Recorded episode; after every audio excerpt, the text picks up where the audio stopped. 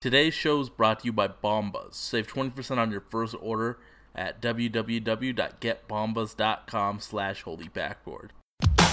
Let's go! Come on, everybody,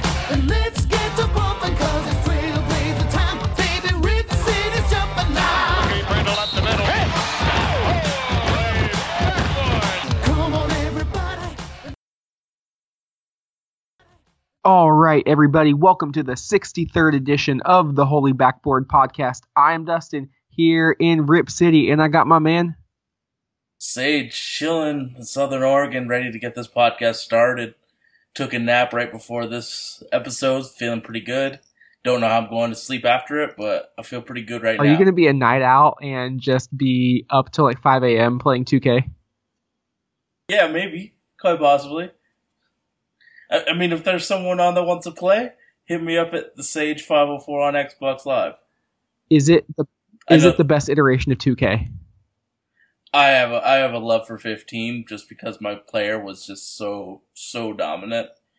But this is pretty. So I've been getting into 2K. I got 2K and I got FIFA for Christmas. So I've been playing those back and forth, but I've really dove into 2K this weekend. And I was texting you, and I was like, it, it it's great. The gameplay is smart. The computer is the smartest I've ever seen it. Uh, the animations are, are really good. Just especially they actually call regular fouls, so it's definitely the most realistic. But in terms of flow, you're right. 15 was the game for me. It felt perfect. And also, I feel like there's a little too much arc on all the jump shots in 17, but we're really nitpicking pretty much perfection here. And I'm Yeah, 15. The online play for me was just next level. I think I I mean I've calculated how many hours I've dedicated to those last three games, and it's very yeah, embarrassing. hold I won't tell up. you. I don't know if you want to actually admit this number that's going to come up. I mean, how many three uh, iterations of 2K? How many days do you think I played for three games? Is it over a year? No, thank God.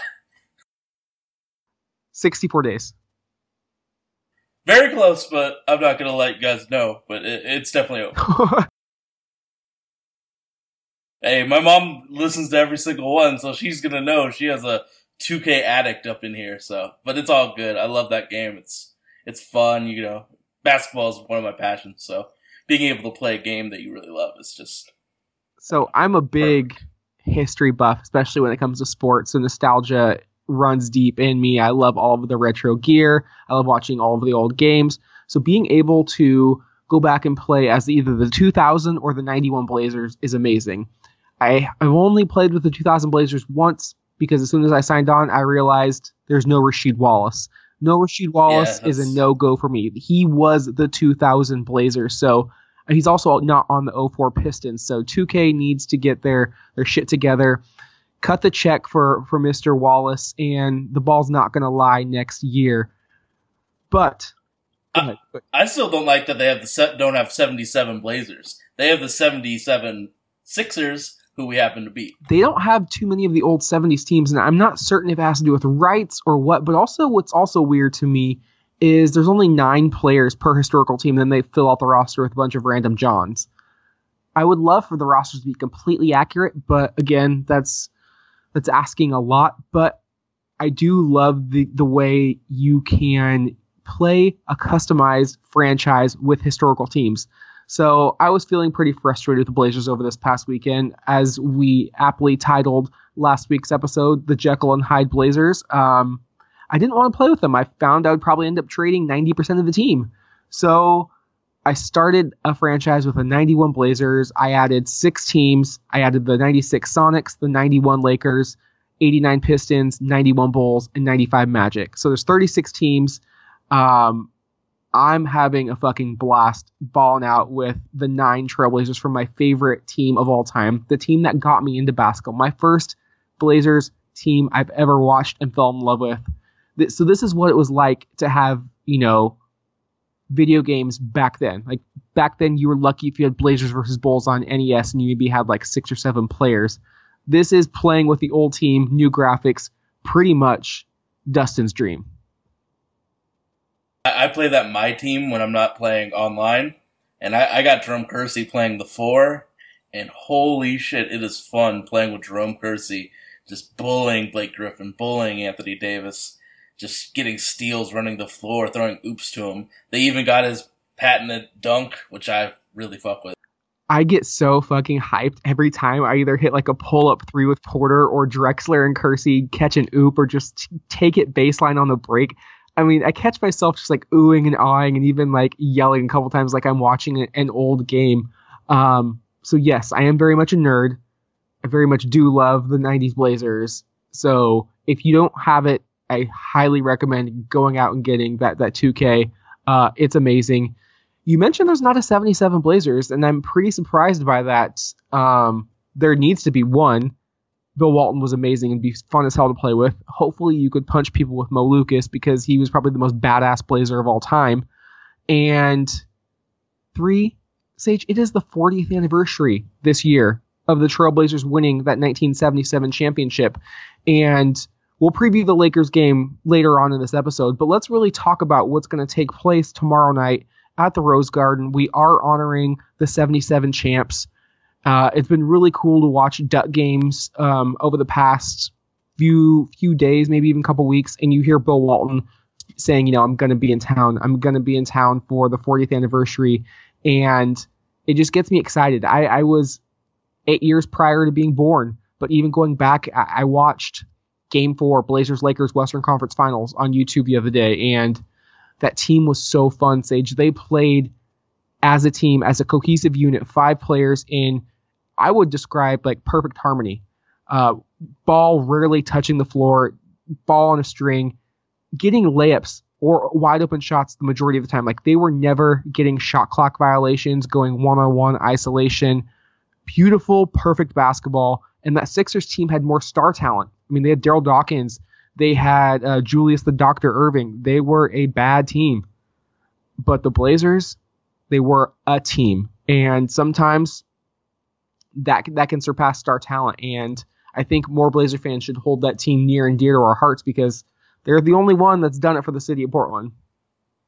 And I, I mean, there's just so much grittiness to that team and having just two amazing passing big men it was just so much fun to watch when we did the uh, throwback Thursday this summer or last summer, seeing how Bill Walton just was able to handle the ball so well and then play amazing defense. It, it it's just honestly, I think we should put that link to the Lakers game so other people can watch what this team has done and pay homage to them because they're just so fun and they did they did win the championship for us. Better idea we just bring back the TBTs later on this year, and that's one of the games we, we fuck with. All right, I'm totally down. I, I, I, mean that watching that that game, watching that team was more enjoyable enjoyable for me than the uh, 91 or the 2000 team, just because of the the synergy that the that team had and the just love for the game that you just see when you see that team. And I didn't want to short Maurice Lucas by saying that, you know, watch him punch some guy. That's not all that he's known for. He was a fucking bad motherfucker. He was one of the best outlet passers for his size of any player that, that I've seen, especially in a Blazers uniform. And what I didn't realize, he had a silky smooth jump shot. Like we're talking Lamarcus level jumper here out of the four um, with range. So they were leaving him open. He was making them pay. Uh, Johnny Davis was just a lightning bolt off the bench. Really one of the first players of that era to utilize his speed, like similar to what we saw a prime Derrick Rose or a current Russell Westbrook go coast to coast and really use athleticism to get to the bucket. Lionel Hollins was your floor general. Bobby Gross, the do it all small forward, just playing gritty defense, uh, making the smart plays. And then you have pinball, Dave Twardzik, who watch him in the finals. Like find these old games. Like he turned out to be one of my fan favorites. Obviously, you love Mo and Dollar Bill, but Twardzik was amazing, contorting his body, you know, literally bouncing off of defenders, but still using that English to get it off the backboard. So go search these YouTube videos. They're out there. Watch this team. Um, they're not going to be around in person for much longer. Like I was thinking to myself as I was walking home from work, it's probably the last time they're really going to be able to honor this team. Like 40 years is a lot. The Blazers tweeted out a photo. A lot of those guys look really old. and I don't mean that in a bad way. It's like they're 60 going on 70 years old. So cherish the time that they're here. Um, we've already lost Mo. I think we may have lost another one. Forgive me for not knowing that that name right off the top of my head. But you just never know how long they're going to be together. And the Schonz is going to be there. You know, Schonz is a national fucking treasure. We know that. But I want to ask you, Sage, did you see the the Dame threes that that Lillard just um, sent out on social today that, that pays homage to the 77 team? I, I have not. How how fire were they? Uh, I definitely will have to pick up a a pair. Those are going to be boxed. Those are not going to be worn. They're really clean, uh, pretty much all white, but the inside of the shoe is that plaid that pays homage to Dr. Jack Ramsay. Um, Jack was also one of the other members who's no longer with us. Rest in peace. And there's like stitched in size. It's like June 5th, 1977, the day they took down the Sixers in six games. Um, another reason I fucking love Damian Lillard. He is one of the best blazers of all time on the hardwood, but he embraces the city really like no other player has, maybe since Bill Walton. Um, he frequently mentions that team wanting to bring a championship to this city. Um, when He paid homage to him with a song. Exactly. And when five of our six top players left in the 2015 offseason, he was the one that signed the dotted line that says, I want to stay here long term, put everything on me, and led us to the second round of the playoffs. So I, I've heard a lot of people, a lot of chatter saying, you know, CJ's better or, you know, why is Dame struggling? You know, let's give the dude a break. Um, he has a lot of weight on his shoulders. He has carried this franchise probably for the last two or three years. We know Lamarcus probably checked out. I think once West went down, Lamarcus Lamarcus checked out. I think that's a fair assumption to make, um, especially if you believe the reports that he was flying alone for, during the playoffs. And you could just watch after game one of the Memphis series, he just didn't look dialed in. Um, again, just my assumption. This is not set in stone. This is not a fact. Just what I saw as a fan. And you know, you had Dame and you had CJ really busting their ass out there. Dame specifically because he had been drafted sixth. He had been given the reins of the franchise. Say, here, here's the keys. You're, you're running point. This is your show. He's had that since he's been 22, 23 years old, and he is now in his fifth season in Rip City. I would just like for people and fans to give the guy a little fucking slack. Yes, he's not had the the strongest, I would say, two months. Um, he came out guns blazing. October, November, he was amazing. I think he fell off a little bit once he got hurt. Is he still 100%? I don't know. But you know the dude plays through pain. He's only missed uh, last year was the first games he's missed in, in, his entire career. He missed seven games last year. I believe he missed uh, three or four this season. So he's about 99% durable, which you would take from your superstar or any player 10 times out of 10. I mean, just just think about Anthony Davis. He has yet to play 60 games in a season. Dame's done it every single year. I mean, be, being able to play through pain and just being there is a skill, and he's got it. I mean, this year really isn't a year that we need Dame to play all 82. It'd be nice, but if he's hurting, who who really cares if we lose another game? And we're talking about Dame, quote unquote, struggling in, January. In, in nine games in January, it's 23.3 points, 41.5% shooting from the field, 31% from three, still getting it done at the line, 90%, uh, six boards, five assists. Six boards? Six boards, five assists. So we're looking at 23, six, and five, and that's considered a down month. Yeah, six and six rebounds out of your point guard is out, outrageous. I mean that that's really really good. And I go mean, ahead, good. When when he has an off shooting night, you see him crash the boards. I think like last year he had his career high when he went over some uh, like a really bad percentage against Chicago. He got his career high in rebounds. So he affects the game in so many other ways than just scoring. When CJ goes off, a lot of those times he isn't grabbing boards, he isn't getting assists. He's more of a scoring guard. Dame contributes in a lot of different ways. Exactly. I think that's what a lot of people fail to remember. CJ's goal, first and foremost, get fucking buckets. That's what he's there for. He knows it. He said in interviews, "I'm there to get get my looks first. I'm the two guard, the shooting guard." I mean, it's in his title. That's what he needs to do.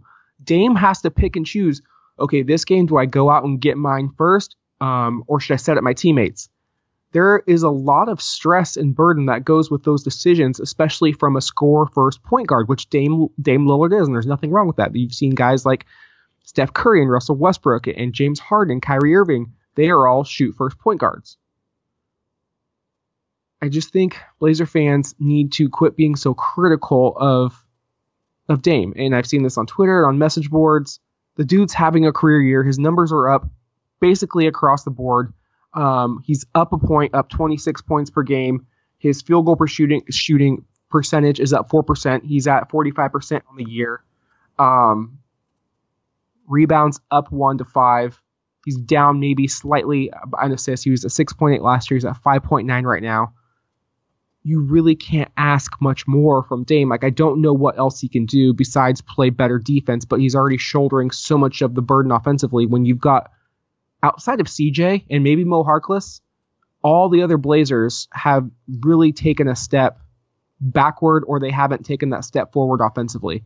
Mason's numbers look better, but that's just because I think he's getting better looks, and that is exactly the the result of penetration from Dame and CJ getting him those looks. Like Mason and probably more minutes. Exactly. Mace isn't creating any offense for himself, so he's kind of, um, he's really not in that category of, of his offense taking the next step. Uh, one of my friends, uh, a Denver fan, was asking me why is Mason so good. I'm like inflated numbers. He plays more minutes. Like his guards are finding him. He's a pretty big part of the offense. So obviously his numbers are inflated. Mace is a stat stuffer, and, and that's not necessarily a bad thing. He's an amazing passer. No, he contributes and yeah, he gets pretty good rebounds, but he gets 10 to 13 points a night because his guards find him for dunks. He is great around the rim. Uh, rarely is he going to score one on one or off of his own offense. It's either going to be a putback or it's going to be a lob. Um, that's just how he rolls. That's his skill set. You know, deal with it and move on. But Sage, I want to touch on All Star selection. It was okay. weighted this year 50% fan vote, 25 media, 25 player. I believe Dame ended up overall sixth in Western Conference guards, CJ eighth. Neither is going to start in the game. That is nothing new to Blazer fans. Well, was it expected at all? No, I mean, with but two two guys averaging like a triple double. But seeing those results, sixth and eighth out the West, from the media fans and the players with Portland's you know not sterling record right now 19 and 27 on the outside looking into that playoffs what are your thoughts on Dame making the making the All-Star team or CJ do you think either of them is going I don't, I don't think CJ will. No, I don't think. I think if we were having a season the Rockets or the Jazz were, those two would be locks. But we're not. So I think we're going to be lucky to get one in. I think it's Dame. If if a Blazer representing the uh, uh, us in the All Star, it's Dame. I mean, he's the the more marketable guy. He puts up amazing numbers. I mean, it's just it's just gonna be the West has a lot of guards. So if he doesn't get picked, I don't think it's that big of a deal since the Blazers are having such a mediocre year. I agree. I also think Chris Paul being out is going to help his chances. I would have loved to have Chris Paul in the All Star game back in New Orleans, but him being out definitely helps Dame's game. And I think this season has opened my eyes to great players on underperforming teams. Sometimes you really have to have better role players to to make it work.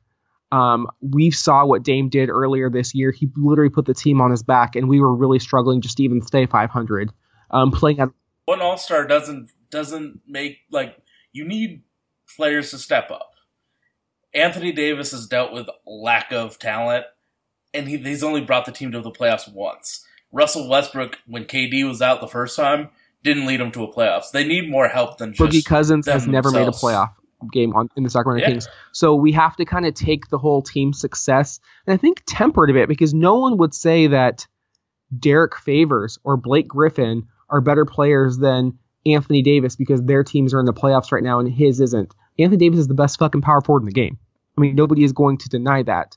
Uh, your team construction or the way your team is constructed around those superstars really determines how far they are going to go.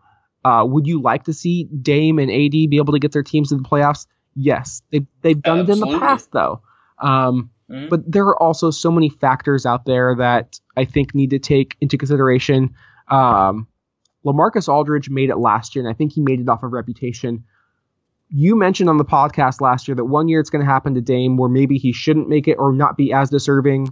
It might even be a scenario like this where the team's underperforming, so he's still deserving, but the team's underperforming. I think after being snubbed last year, and he was snubbed the year before, he had to get in on injury um, replacement. I think he is going to make it after really thinking about it. Uh, Steve Kerr is going to be the coach. I think the coaches are going to all look at the best players. I just can't see Dame getting snubbed again. Mark Stein had a tweet that said Dame would only be the third player in NBA history to be snubbed in back to back years with averages over 25 points per game. You're looking at Michael Redd for the Milwaukee Bucks, and I think he said, was it Pervis Ellison? Michael Redd was my dude. I loved him so much. Hold on, let me really. Let me find that tweet real quick. So you're you, you, the video and your audio is about a second fast, so it's gonna take me a little longer to catch the catch the rhythm. Okay. Yeah. I mean, it's doable, but it's just a little. you know. Oh, excuse me. Purvis Short, not Pervis Ellison. I have Purvis Short. I don't know who that is. Purvis Short played in 85 and 86. That's when it happened. Michael Redd, definitely more recent in 06, 07. So, Sage, we're about 25 minutes into this episode, and we have not discussed last week's games. Normally, that is the first thing we discuss. I, I was wondering when we would discuss them, but I, I was not mad that we went to other topics first. I am just so frustrated and peeved with this team. I wish they would just make up their goddamn mind as to what they want to do. We talked about it last episode.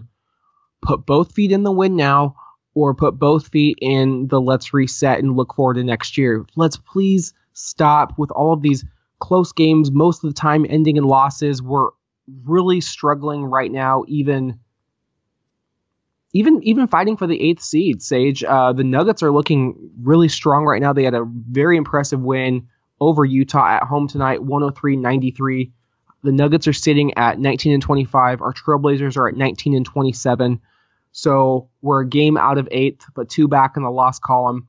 More importantly, we are seven back from Memphis in the seventh seed in the loss column, eight back of OKC and we're talking eight games back with thirty-six games left to go. It doesn't look likely that we're getting the seventh seed. I mean, Memphis has had pretty awful luck with injuries as of late, but they still win games because of the scheme and the players are just hungry. Excuse me, They just My math was, was was off. I mean, it's eleven thirty-two uh, on a Tuesday night, so we have thirty-four games left, not thirty-six. So even fewer. We have thirty-four games left to go, which seems incredibly incredibly low, but you know that's what happens. Um, Portland is in the midst of a four-day break, which is incredible. It seems like we've been playing back-to-back, three out of four nights constantly. So we're finally getting that rest, but I almost wonder if the damage has been done, Sage. Um, everyone to wants to talk about last year's team and how this time last year they flipped the switch. We've discussed this, I think, ad nauseum. This is not last year's team. This is not last year's Western Conference. There are not last year's moves to be made. If you're Portland, do you really want the eighth seed? I know the players want to play more games, but I'm looking at that and, and I'm thinking it's going to take injuries to either the Thun- to, to Russell Westbrook, and we don't want. I'm knocking on wood. We don't want any injuries to Russell Westbrook or or Marcus Gasol, Mike Conley. There's knocking on wood three times there. It's going to take injuries to those three main players in us catching fire over the course of these 30 plus games remaining in the season. That a lot has to happen, and I'm just not seeing Yeah. the consistency from this Blazers roster. And I, I can't help but kind of, I can't help but, you know, think of how ironic it was that we named last week's episode the Jekyll and Hyde Blazers strike again when they were the most Jekyll and Hyde Blazer team of all year this past week in this three game stretch. They they were in the midst of a three game road trip, or excuse me, a four game road trip out east. They have three games left on that after losing to the Wizards by 19. They're three games Charlotte, Philly, and Boston, right? exactly. We played Charlotte tough for for a minute, but then what was a fourth a seven point fourth quarter deficit deficit was 14 in the bat of an eye. They jumped out in a Mhm. 7-0 to start that fourth quarter and they never looked back. They won 107 to 85. Uh, Kemba did his thing, had 23 points. Batum added salt to the wound, uh, dished out a game high seven dimes. Friday was a Didn't Marco go off too? no. He didn't? I thought he made some. God, these games are just rolling into one another. I thought he did work. Marco Bell, uh, 13 points on five of it. Yeah, he did okay. It was really, I mean, as a sixth man off the bench or seventh. it was really Kemba and Batum. They combined for 40. Uh, the two bench players who I thought played the big role were Roy Hibbert, who when he tried to throw an alley oop and somehow it went in, you knew that's not going to be your night. And then you've got Frank Kaminsky, who is the Meyers Leonard of the Eastern Conference, hitting his open shots. Those two combined for 27 points on 11 for 18 shooting. Uh, Did they make the, the lineup change this game, or was it the Philly game? I believe it was uh, Philadelphia. It was Philadelphia. Okay. So Yeah. you, you talked about making the lineup change. Last year it was inserting a Aminu for Vonleh. This year, they, it's like, fuck it, let's try to reverse it. They took out Harkless and Aminu, reports where they wanted to keep those two together, inserted Evan Turner and Noah Vonleh. I'm all for starting Noah Vonleh. I think outside of Damon CJ, he has the most potential on this team. We need to see what he has, especially in whether they like it or not, is a rebuilding year for this this roster in Rip City and let's give him consistent minutes. I remember just being captivated by his play on opening night against Utah. Um, and you can tell, especially with, with Meyers Leonard and Noah, when, when they get confidence in just one bucket, knowing they're going to play more than a handful in, a handful of minutes before getting yanked out, they will really play with confidence. And every player in the NBA has talent. All it takes is that Mm. belief in yourself that one, you're going to get you're going to get more than the next shot. Two, you're not going to get yanked if you miss the shot.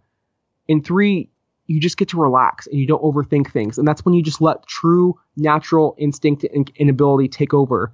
And I think that's what we saw with Noah Vonleh. He played really solid. He did get into a little bit of foul trouble um, in this stretch of games, but he had Yeah, didn't he pick up two really quick in Philly? Yep. He he ended up with 10 points and 5 boards, but he did it on 4 of 6 shooting and he had a beautiful step back 3 over Joel Embiid, which I was like trust that Joel. Trust that Trey.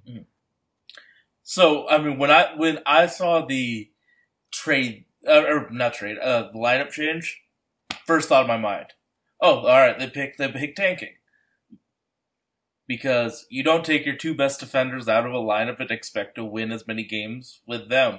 So at first I thought, all right, they they picked what they they decide what they want.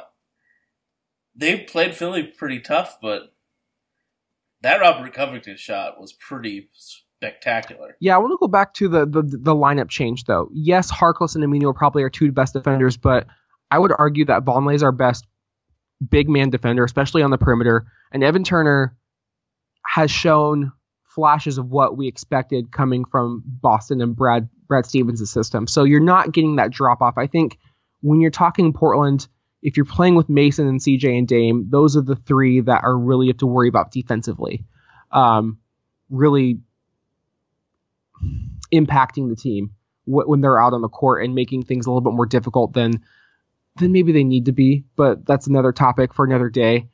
I really liked the change just because Aminu, as creative defense as he plays, is just so sporadic on offense. You never know what you're going to get. Um, if he's going to take a couple threes a game, that's fine. But let's let's limit them if if you're not hitting.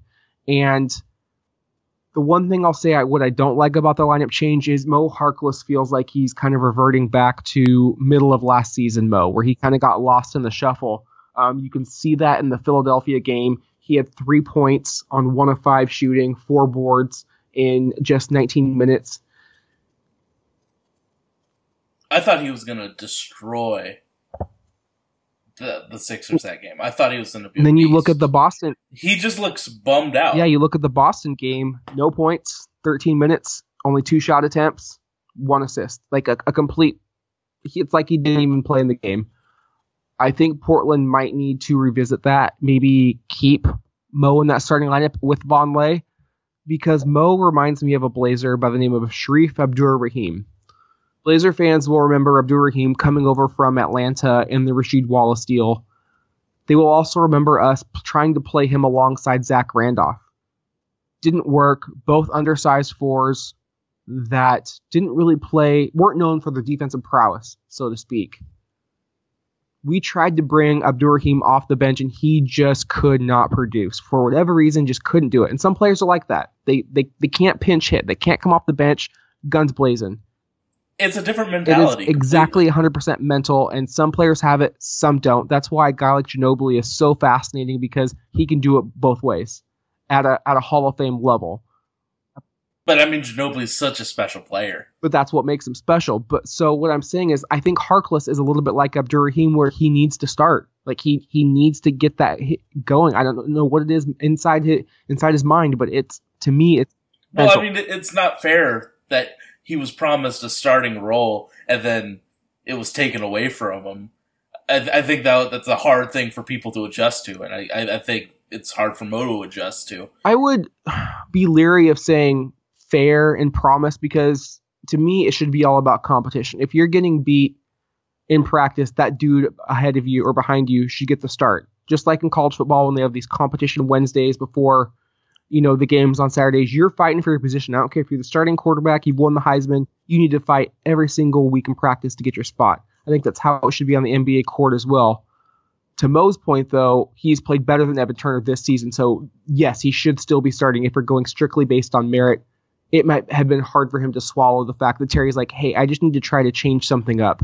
So if you're Mo, you're like, what did I do wrong? I thought I was, you know, probably playing the best Blazer basketball outside of Damon CJ, and now I'm getting moved to the bench. And I mean that that whole pulling him in that Orlando game, it's giving him mixed signals. Like, is he going to be on the team? I mean, I, I don't even think Neil Olshey knows if he's going to be on the team. I mean, we discussed it yeah uh, last week. Who knows who's going to be on this team? I, I I'm going to guess Damian Lillard. And that's about it. So you mentioned Robert Covington. That was a game the Blazers had no business losing. I don't care if you want a tank, if you want the loss, if you want the win. We should not have lost that game, Sage. I know Damian took all of the, the brunt of that one because he missed the free throw that would have put it a three point game, and at worst, Portland is looking at overtime. But one, Dame can't do that. One, missed free throw doesn't define the outcome of a game. And two, you've got to put away the Sixers. They were without Joel Embiid for most of that game because he kept, you know, Getting hitting the hitting the ground. in awkward ways. And Did you think that dunk he was he was hurt for a while? I gasped. That one I was so me. scared for him. Oh, As yeah. a Blazer fan going through the Greg Oden saga, I felt so bad for him and for Philadelphia fans. I gasped. I was like, no, like no, not, don't do this against the Blazers. Derek Derek Yeah. Rose blew out his knee against the Blazers in the Rose Garden. Like Portland already has a bad stigma with injuries. I don't want other players getting injured playing us too. Like let's cut that noise I mean, Anthony. Davis hurt his knee. I mean, there's a lot of injuries that happen against the Blazers. so I gasped. Like he has been such a promising talent, and he wanted to come back out too. But man alive, Covington and Ilyasova, you texted me before the game like Ersan's gonna eat. Sure enough, he did. He had a I think I said it on the podcast too. he had a uh, team high 24. Um, Embiid had 18 and 10, four blocks and five assists in 22 minutes. So fucking efficient. Uh, future is bright as hell for Philly. They just beat the six, or they just beat the Clippers tonight too, without Joel. So, Cat or Joel if injuries didn't exist. I'm still taking Cat because of his rookie season and how amazing he was, and I think he's going to get back to that form. He is actually starting to round back into that form. Uh, they're getting hot right now too. They're living up to that. They're starting to play up to those They're expectations. fun.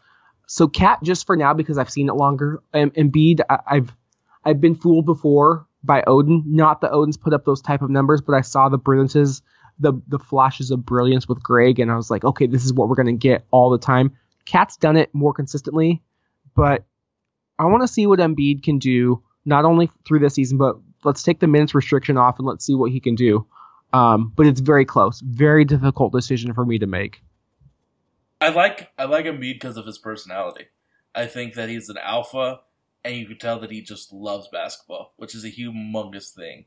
I mean, when you you could see players put up big numbers, but there's guys like Will Barton, Miles Bridges in uh, MSU that just love playing basketball, and I love seeing that. Yeah, Embiid's definitely the better uh, rim protector. Cat's the better distributor. Uh, so it's almost like pick your poison. I, I think it's like asking which color M&M do you like better, red or yellow? They're basically both delicious, both both the same. You can't go wrong choosing either. Um, but I would just pick Cat very very slightly because of the longevity of what he's been doing ever since his rookie season. Fair enough. I mean, I, if injuries did not exist, man, the sky's the limit for Joel Embiid. But man, bigs with feet injuries. I, I seriously can't think of another big that took two years off that was injured for two years. Besides Drunas. I, mean, it's tough. It's he might be the one. He might be the other one. But you know what? That scares me. But if it was NBA 2K, So the Blazers are staring at an over road trip. They're already 0 3, back to back against probably, I still think, the second best team in the Eastern Conference, the Boston Celtics, in Boston. An arena we really have gotten our ass kicked in over the years, especially recently. Um, it's a 2 p.m. start on a Saturday local time for West Coast time. Portland gets down nine, and you kind of think, okay, the wheels are going to start falling off in the third quarter, but they fought back. They outscored the Sixers 32 21 in that third quarter. Celtics. Thank you. The Celtics, like you said, these games are really getting jumbled up lately with the way the Blazers are playing. But three things I want to call out in, in that game. One, the backcourt. Damon CJ. CJ gets 35. He's really unstoppable. I think the absence of Avery Bradley really played into the Mhm. favor of that. He really dictates so much of what that Boston defense is able to do. Uh, we saw last year how much uh, he just gave the Blazer backcourt all they could handle defensively, really picking them up 94 feet, playing hands-on physical defense without fouling, and just his lateral quickness and his anticipation is second to none. Both Damon and CJ praised him, calling him the best perimeter defender they have faced in the NBA. His absence was definitely missed on Boston's end. And then you had Dame. 28 points, 8 of 8 from the line. He made a lot of clutch free throws, especially after missing that one in, against Philadelphia. So they combined for 68 points, which is probably the reason the Blazers escaped with a 127 123 overtime victory because that's really what it takes for this team to win games. But Meyers fucking Leonard, have yourself a game. I was happy for him. Those two dunks were exactly what I expected in that Orlando game. And that Orlando game is something that we touched on in the pod. I was at that game. I was working um, on a video for a client, and I was staring right at that. He was coming right at me. He did a soft little floater. Saw Ibaka coming, and it would have cut the lead, I think, to one or three points. The floater went off the, the back iron. He kind of shake shook his head walking back to the bench. This time, Jordan Mickey was standing in his way. Meyers said, I'm just going to rise above you, young fella. Hammered it home twice. And you could see it felt good to him because that second time he pounded that chest and was just like, mm, come get some. Immediately after that dunk, though, he hits a wide open three. And that's when you know Meyers is rolling, when he's just catching, shooting, playing, not thinking. Everything is coming second nature. It's just all instinct basketball, which he has the talent for. I think, I don't think any Blazer fan will say Meyers Leonard doesn't have talent it's being able to put that talent on display, which is difficult for a, which separates the good from the great. But it was amazing to see Meyers finally have a good game. Hopefully that just, you know, loosens the cobwebs up there. Uh, just, just shakes it off. You know, just I don't know, but he had 17 points, six of seven shooting, four or four from downtown, four boards. Um, really a big reason why the Blazers were able to hang around in that game. And if anything, if you if you're still a Meyers, you know, I want him off the team. If anything, it showcases his talent across the league. But for him, And and, and for him personally, I was happy for him. Hmm And it, it doesn't hurt that the Celtics could potentially be buyers in the trade deadline. Oh, most definitely. Yeah. But we need to talk about Portland's late game perimeter defense. We saw the Detroit Pistons hit a game winning three with Kentavious Caldwell Pope running a simple curl coming, you know, right to the ball on the right side of the court. Three. Terry Rozier did that same thing at the end of regulation, got a perfect look, which he had no business getting that good of a look Mhm. tied it. Um, yes, I know the Blazers won in overtime, but if we were a contending team, this would be something I would be really concerned about. Yeah, we'd be harping on it. And I think it is still something they can use this year to work on because that game you keep referencing on the podcast about Mason Plumlee, coach saying, "Hey, guard Marcus Gasol, guard Marcus Gasol," and he just goes down to the paint and he leaves Gasol right there again on the strong side of the court where the ball's literally passed in two feet away. Gasol catches it right there on the, on the right wing, buckets. So that right wing, especially in late game situations, Portland needs to identify that. That's where teams are, are finding holes in their defense.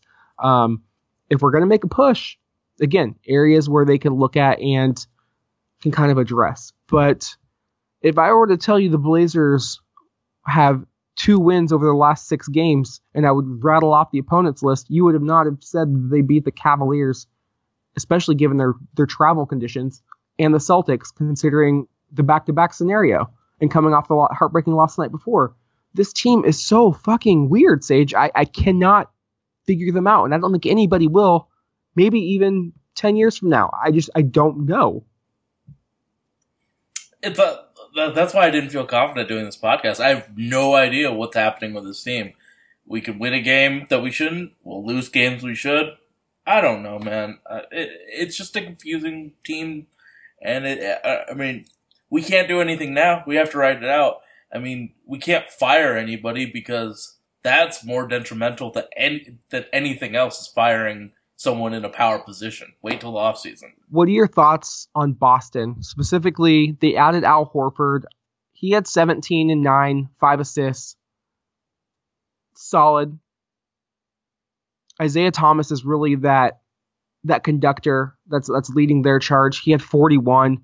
As odd as it was, it felt kind of like a quiet 41. I don't I don't know why, but he had a lot of free throws towards the end. I think he got to his 10 point per game mark in the fourth quarter, but he was 14 and 28, so he definitely took a lot of shots to get there. I know you will not, you know, knock a 50% shooter, especially at his size. It just it felt kind of quiet. So I wanted to get your thoughts. This is record wise the third best team in the Eastern Conference.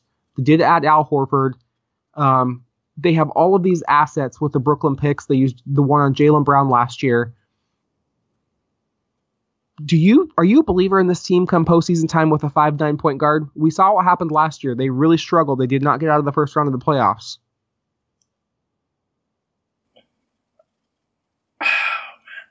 I think that they are a very intelligent team with depth. So I think that, yeah, having a five nine guard in playoff time when shit gets way more physical is frightening. But I really think the the the team surrounding him is smart and very well coached.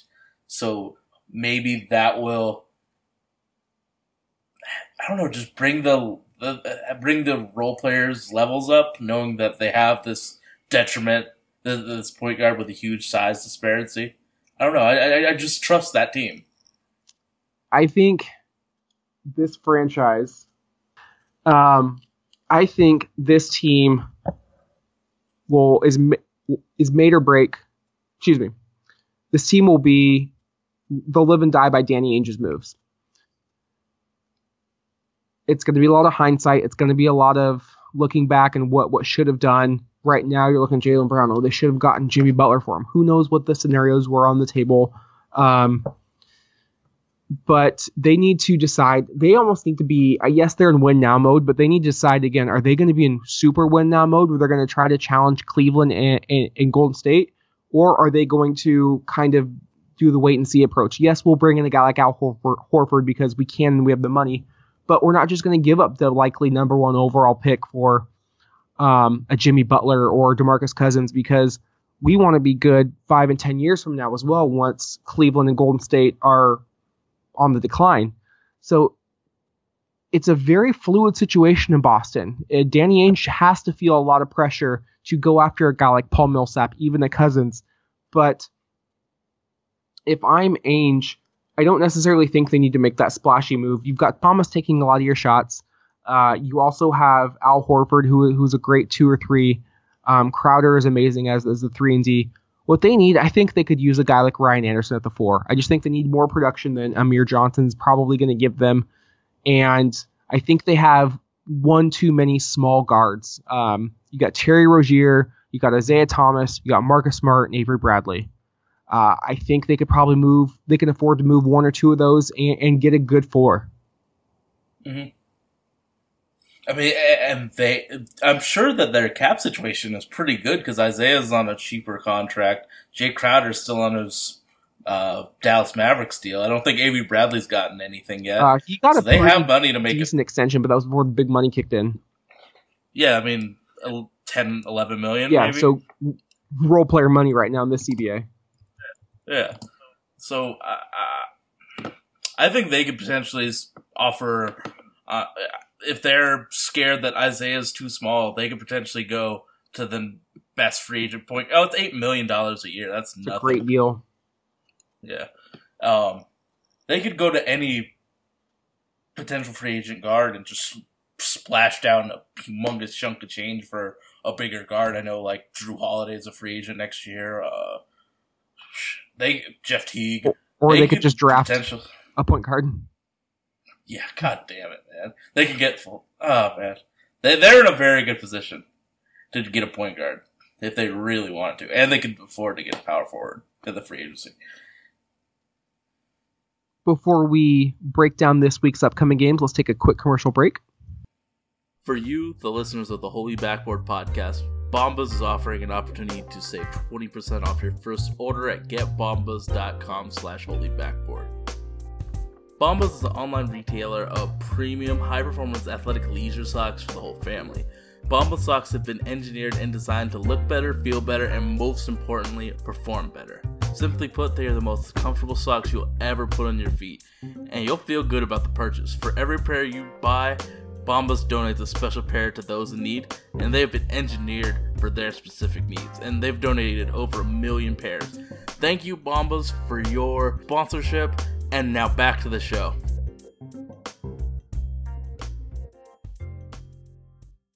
All right, everybody, welcome back to the 63rd edition of the Holy Backboard podcast. Sage, let's dive into this week's slate of games.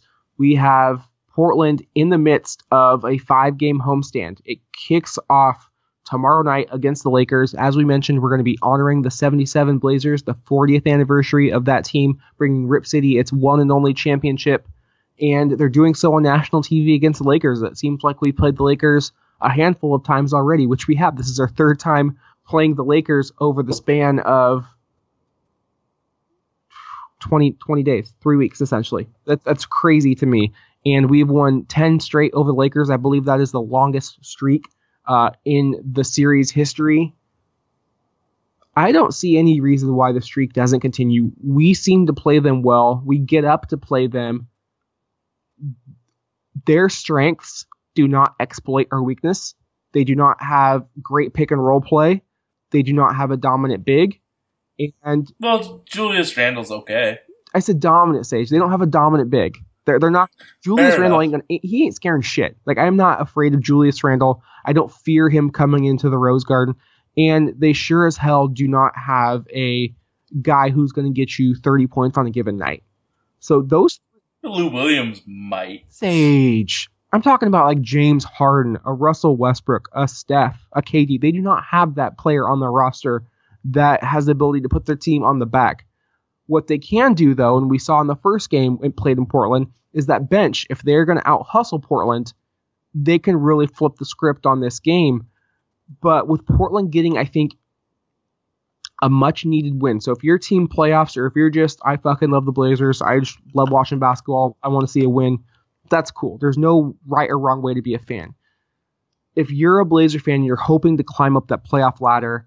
It's these five games are now or never. It is not going to happen after these five games. I can definitively say that these five games will define whether the Blazers are moving past the eight seed. Now they could fall flat on their face, and I still think they could land in the eighth seed just because that is the the weakest link right now of all tiers in the Western Conference. But if you're really looking to to catch a Memphis, a Utah, um, an Oklahoma City, it starts with these five home games. Uh, we've talked all along about how Portland has such a difficult road schedule, and they really have played a shit ton of road games this year. Trailblazers have played just 20 home games, 26 on the road. So now they're making up for lost time. We've already mentioned the towards the end of the season, I think they get 12 of their last 13 or some ridiculous number at home.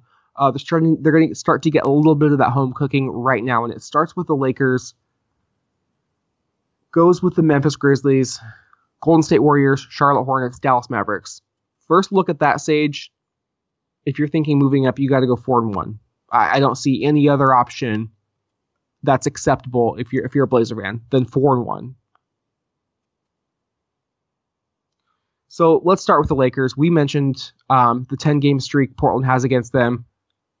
I really think it comes down to the backcourt. They set the tone for the Blazers. When they go big this year, that seems to be the that seems to be the driving force in Portland getting W's because we're just unfortunately not getting the consistent play we got last year from our supporting cast. So it's going to be a national televised game. Dame's going to be wearing the the the, the special Dame threes honoring the 77 championship team. We're going to have Bill Walton, the whole crew in the house.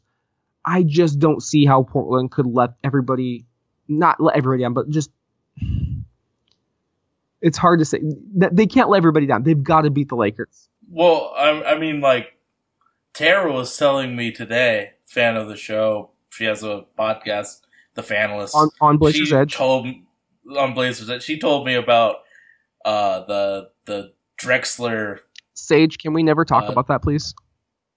I don't. I did not know about it until today. I mean, I think I was nine, so I I, I had no idea what it was until both of you explained it to me. So that gives me pause about the whole honoring a player since they did that to Drexler. But I mean, lo- lost when they were honoring Drexler. That's the one thing that's sticking out in my mind. So the Blazers in the 2000-2001 season retired Clyde the Glide, Drexler's number 22, put it up in the rafters. The game before, we're looking at March 3rd against the Warriors, blew them out, 122 to 91. It put Portland at 42 and 18 on the year, number 1 in the Western Conference. You fast forward 2 to 3 days later, it's Tuesday, March 6th. The Vancouver Grizzlies, not Memphis, the Van fucking Cougar Grizzlies. Was that Powell on that team? No, Oh God! So was it Shareef? it was Shareef and White Jason Williams because they had traded Mike Bibby. So it was just not a good Grizzlies team. And we struggled, B. We lost 97 to 105. I am I kid you not, it started a chain reaction of events for that team to spontaneously combust. You can point to bringing back Detlef Schrempf, to bringing back Rod Strickland when you already had Damon Stoudemire and Greg Anthony. Whatever it was, that team just exploded and imploded. They ended up finishing seventh in the West, so they went for, they were 42 and 18. They finished 50 and 32. So they went 8 and 14 the rest of the way. Got swept by the Lakers in the first round. Everybody remembers Sheed throwing the towel in Sabonis' face. Um, the biggest clusterfuck of any Blazer team that I can honestly remember. So much talent, maybe too much talent. So many personalities. Only one ball. Only one locker room. And Mike Dunleavy just he couldn't work his magic again. And and only forty-eight minutes, bro. It, mean, it, it started that that one night, and everybody will point back to that. How do you? And what, what Clyde Drexler said, he mentioned like, no, I, you know, I'm sorry I couldn't get it done. Like I, we gave it our best, but I love our chances this year. I don't know if he jinxed us or what happened, but but man, you can point back to a couple moments in that season. That's one of the key ones for all Blazer fans to remember. So you're right. I, I hope that doesn't happen. But the good thing for Portland is none of those scenarios or those stakes are riding on this game. You're looking at a 19 and 27 Blazer team, which really can only go up. No, it can. It could totally go down. But that's not necessarily, you know, a bad thing this year when you're already this bad. So, um, realistically, you can only go go up after this game if you're the Trailblazers. Sage, you watch more Lakers basketball than I. Who Is Drexler still your favorite of all Yeah. time, or is Dame is Dame getting close? it's always going to Clyde's like if Dame can deliver a championship, probably Dame. But Clyde is the childhood hero. I mean, he's who I grew up idolizing and emulating on the basketball court. He's who he's the reason I, I wore number 22. Um, everybody wanted to be like Mike. I wanted to be like Clyde. Like he was my favorite athlete of all time, and I, I met him as a kid. Just like that whole childhood nostalgia, you hold on to that. Like you put that person on a pedestal because I was like the first person you looked up to who wasn't your mom or your dad or your grandpa or grandma or you know your friend. Like that was my first celebrity, you know, just dude, Okay. and it still is. I I totally and completely understand that. I mean, that's how I feel about Chris Paul. Even though what happened happened, I don't think I'll ever love Anthony Davis more as I loved Chris Paul. I mean, so I totally understand that. CP will always have a place in my heart. Drexler will always have a place in your heart. What were you asking me before I interrupted you? I was saying you've watched more Laker games than I have this year. oh, okay. You had to repeat the compliment. Who is somebody that Portland should watch out for that's not named Julius Randle or D'Angelo Russell? Well, I mean, I, I brought him up. Has he's had two really subpar games against the Blazers. It's the guy who kills it with usage rate in the second the second team. It's Lou Williams. That's who you the Blazers need to target on defense with that second unison. I mean, Clarkson's scary, but Lou Williams is the person that will handle the ball. What I will say is, with those hustle bigs, those garbage men come in, Ed Davis has to come in to match that effort and intensity because that first game, I just remember T Rob and Tarik Black just absolutely manhandling the boards. I mean, that was them being in was the was the thing that was scaring me because that that desire that they showed, no no Blazer can match that besides Ed Davis. So I think he has to have a big impact, and I think Evan Turner will as well. You look at the Lakers, they're 5 and 19 on the road this year, 3 and 7 in their last 10. Probably likely not going to make a push for the playoffs, probably for the best if you're a fan of that franchise. Um I think the Well, they have to be top three, or Philly gets it. but with that you know with that franchise's luck they'll be top 3 e- either way. The, there's two ways I see Portland losing this game. One you already mentioned, hustle. If Portland loses that hustle board, which you can see hanging in the Rose Garden, rebounds, blocks, steals, that could be red flag number one. Red flag number two is hard to predict because of the players that the Lakers have. You're talking Lou Williams, Jordan Clarkson, and Nick Young, all have the green light from any point on the court anytime they catch the ball. Some games they can just get hot, and right now Portland doesn't have the firepower on offense to match that. If those guys get into a rhythm early, watch out and see how Terry Stotts maybe adjust his defense. Um, this is not a traditional Lakers team in the sense of having a dominant big man like a Pau Gasol or even a Shaquille O'Neal. I know Shaq didn't play pick and roll, but um, Pau could, especially the pick and pop. He was lethal. They don't really have that. Uh, Julius does a lot of um, diagnosing from the elbow, the top of the key in Luke Walton's system, and he's able to rack up a lot of assists. He's already had a triple double this year, really showing why he was a lottery pick in 2014. So they don't hurt the Blazers in the pick and roll settings. So it'll be interesting to see how Terry Stotts comes out and defends this team. Um, I don't think a whole lot really needs to change from past games. Uh, the Blazers held the Lakers to 87 points on January 10th, the second fewest they've held an opponent this year, and it was 109 points the first time they played. So Stotts obviously made an adjustment that from that first game. I would like to see him go back to the same things he did in that game on the 10th of January. If Luke Walton comes out with something different, watch and see what Stotts does. It's going to be a nice coaching chess match, but You've got the shooters for the Lakers and then the hustle. Those are two ways I could see Portland losing. I don't see both of those happening for the Lakers. I'm going to go with the Blazers. I'm going to say that streak goes to 11. They they're probably feeling really good about this win and they know it's now or never. Uh, you would have to know they know the schedule. They know what games are coming up. They see this homestand. You have to protect home court. Portland has been a very pedestrian 11 and 9 at home this year. 55% at home. That is god awful. That needs to change and it starts with the Lakers. The first of 5 at home. I think they're actually going to blow them out, kick the shit out of the Lakers maybe by 20 points. I think that they have to blow them out just to pay homage to the team that won the And chip. and I, I swept think, the Lakers 4-0 in the conference finals.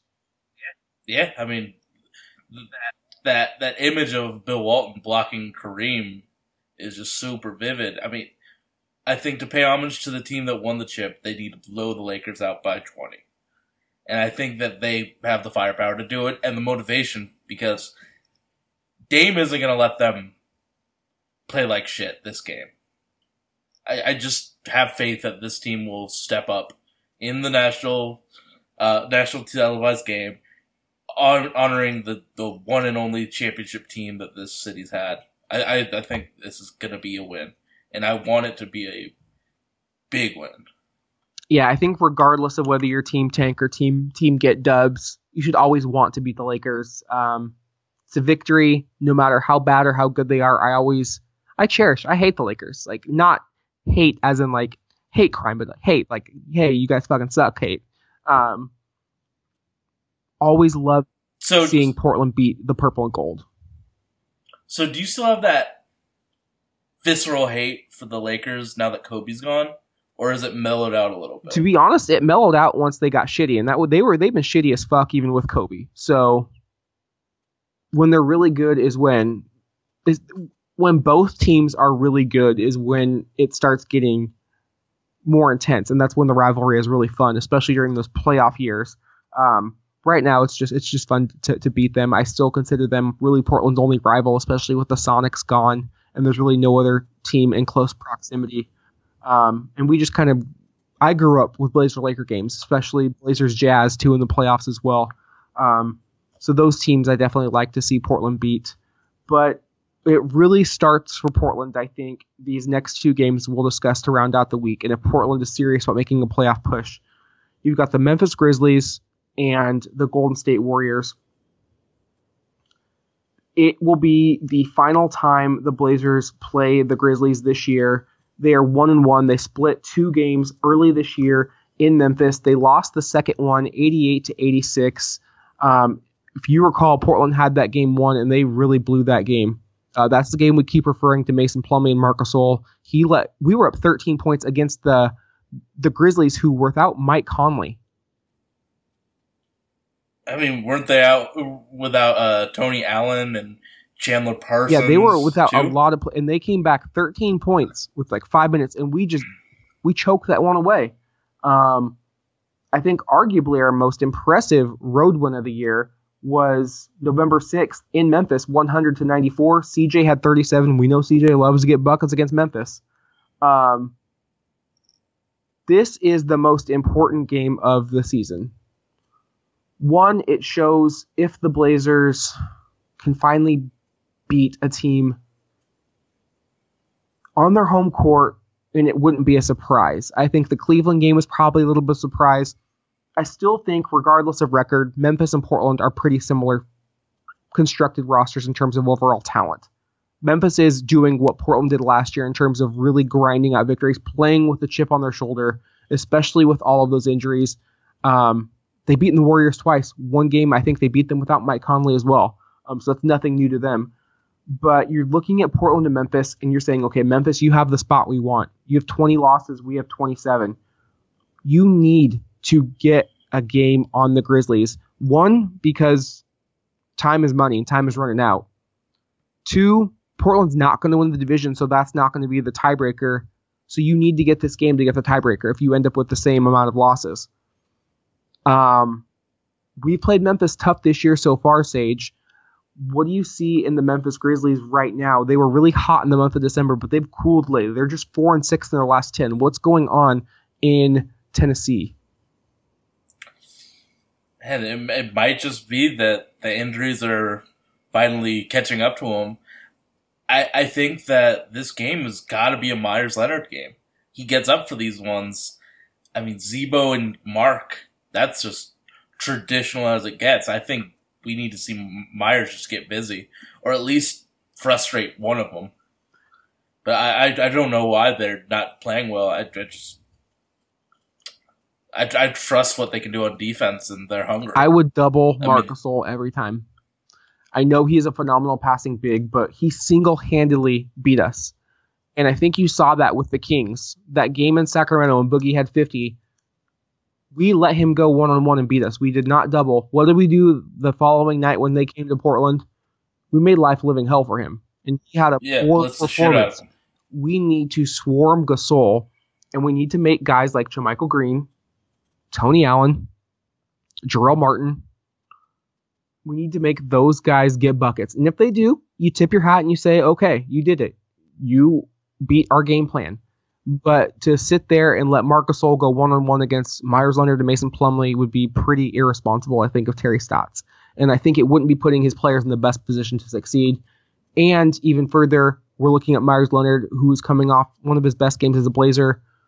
You need to give him opportunities to shine so you can breed that confidence so it becomes a, a habit. So doing well becomes part of his norm, part of his routine. It's not out of the blue. It's like, yeah, I expect to do well. Let's not shatter that confidence right away by letting him go up against the best, one of the best centers in the entire NBA. Yes, he does have success against that type of bigs, but let's give him some help. Let's send some double teams from from the bat, from the baseline, from the weak side, from the strong side, just from all different locations, and really give Meyers a chance to shine. That's giving him open looks on offense because I think with Meyers, when he starts hitting shots, his overall game really improves. Mm. And if he hits shots, he brings Gasol out from the, the, the post, which opens up driving lanes. I, I, I just think that just based on body type and mass, Meyers has to play minutes, but we should do everything we possibly can to help him on defense. But he just needs to be there as a big body. So my X factor is going to be CJ. I mean, we know CJ is one of the best scorers this game has uh, right now, and I think if you looked at all opponents, Memphis is the one that he just seems to play the best against, which is crazy because Tony Allen is one of the best defenders in the game for whatever reason. And it might just be because he had so much success against the Grizzlies in his first real playing time in the postseason that that's just the team that he sees on the schedule and automatically his his mind clicks like I'm going to go off tonight. Portland has players that does that to them. It's time for Memphis to get a taste of that own medicine because CJ has really did them dirty more than a handful of occasions. I really expect him to have a big night. I I don't know why, but I'm feeling a win. I, I think this team, regardless of whether you want it to happen or not, and I'll keep keep harping on that, I think they're going to show more signs of life on this five game homestand. I'm not saying they're going to make the playoffs. I'm not saying they're going to catch Memphis, but they're going to, I think they're going to take advantage of this opportunity. And if they don't, that is probably the white flag that the season's over. But I do think they're going to start protecting the home court, and they've played Memphis tough already this year. Um, I like our chances as long as we mix things up against Gasol, especially if CJ has a big night. I think he's going to have 30 to 35. Blazers eke out probably uh, a low 90s game. I think that the Grizzlies win. I think Marc Gasol and Zach Randolph will probably have monster games because I mean, there's no one on this team that could potentially stop them without sending all the resources we have on defense to stop them. So I think that the Memphis Grizzlies win, and yeah, So, last game that we will preview the Golden State Warriors. Um, really, is this the last time we play them? last time we played them, I mean, they kicked our ass by 45. No, is this the fourth out of Yeah, it was the last time we played them. So, they've kicked Thank our ass God. by once by 45. The other one was a slaughter as well. But we finally played them tough. January 4th in the Bay, we lost 125 to 117. Actually, probably should have won that game, but we just missed too many shots down the stretch. I really want to pick this game as a win, but not going to just yet. Uh, The ballsiness of you even thinking that, that it's going to be a win. the team hasn't showed me enough consistency like last year's team that I'm like, okay, I think they could pull this one out. Now, would it surprise me if they beat the Warriors? Absolutely not. We've already beat the Cavaliers and, and Boston Celtics on the road. Um, we have big wins this year. We are a team that could beat anybody and also get beat by anybody. Uh, so nothing really surprises me anymore with this Blazer team. But I think it's going to be another close game. But at the end of the day, it, it's you're t- looking at four all NBA players. You're looking at a Blazer team I think that's just going to have to play at a supremely high level. And again, as we discussed with that that Joel Embiid, Karl Anthony Towns debate, I haven't seen it enough. Like I haven't seen enough from Embiid. I haven't seen it enough from this Blazer team to really believe that they're going to have a three and zero week, beating two teams ahead of them in the playoff race, including arguably the biggest super team of all time. Um, now, if they do beat Golden State, watch out because that really could be the turning point if you're looking for the team to get hot like last year. That I would be 100% on that train, just not seeing it this time. I think it is going to be close, but Durant's playing such solid defense. Um, like the key with any game against the Warriors, limit Klay Thompson's looks. He got pretty cold that first game, and as we mentioned, let's live with KD having the open shots, not Steph Curry. I'd rather have an A shooter than an A plus plus shooter shooting.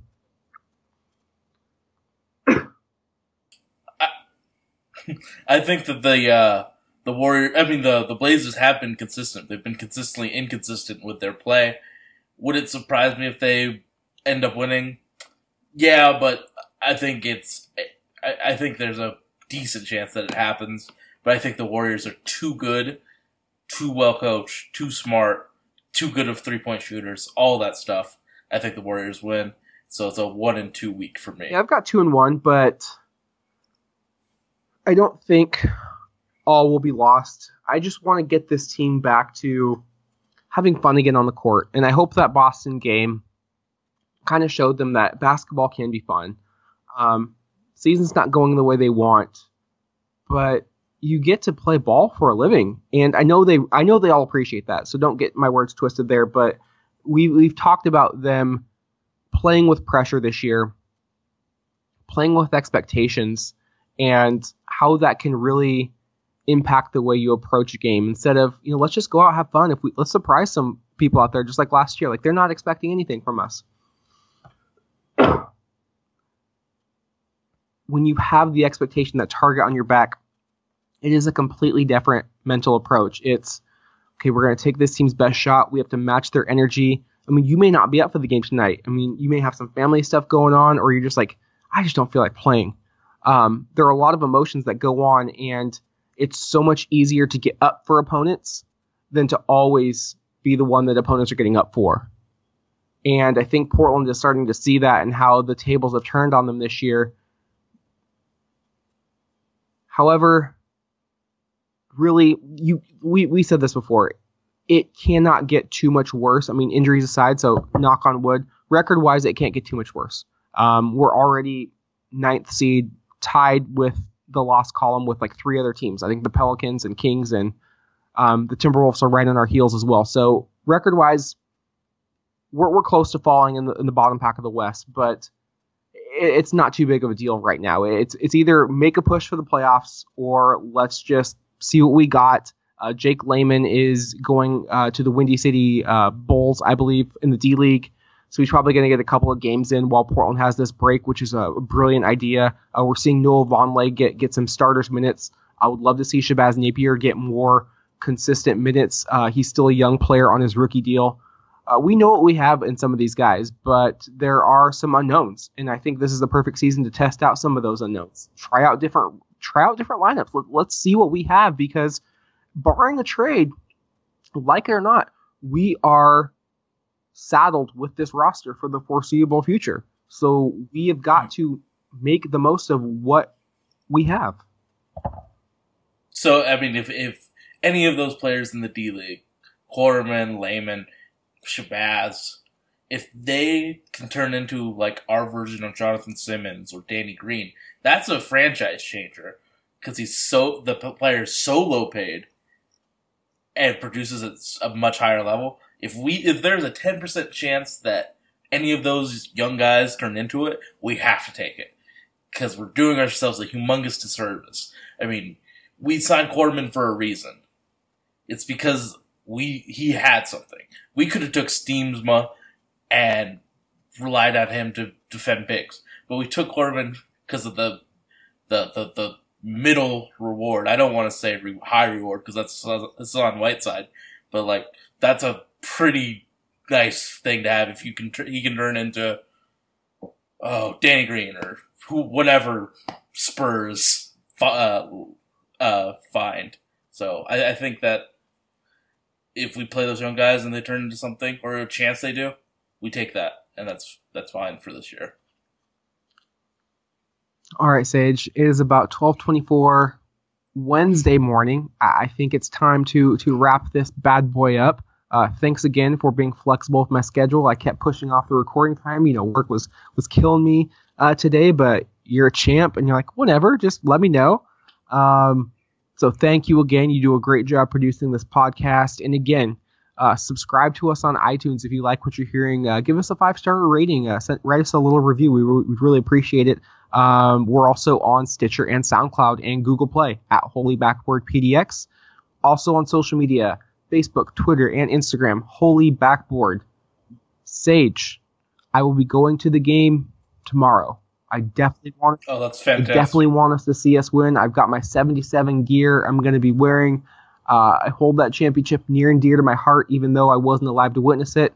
I suggest all Blazer fans do too, because it's still great that we got that tag on the back of our jerseys that does say, at one time, the Portland Trailblazers were champions of the world.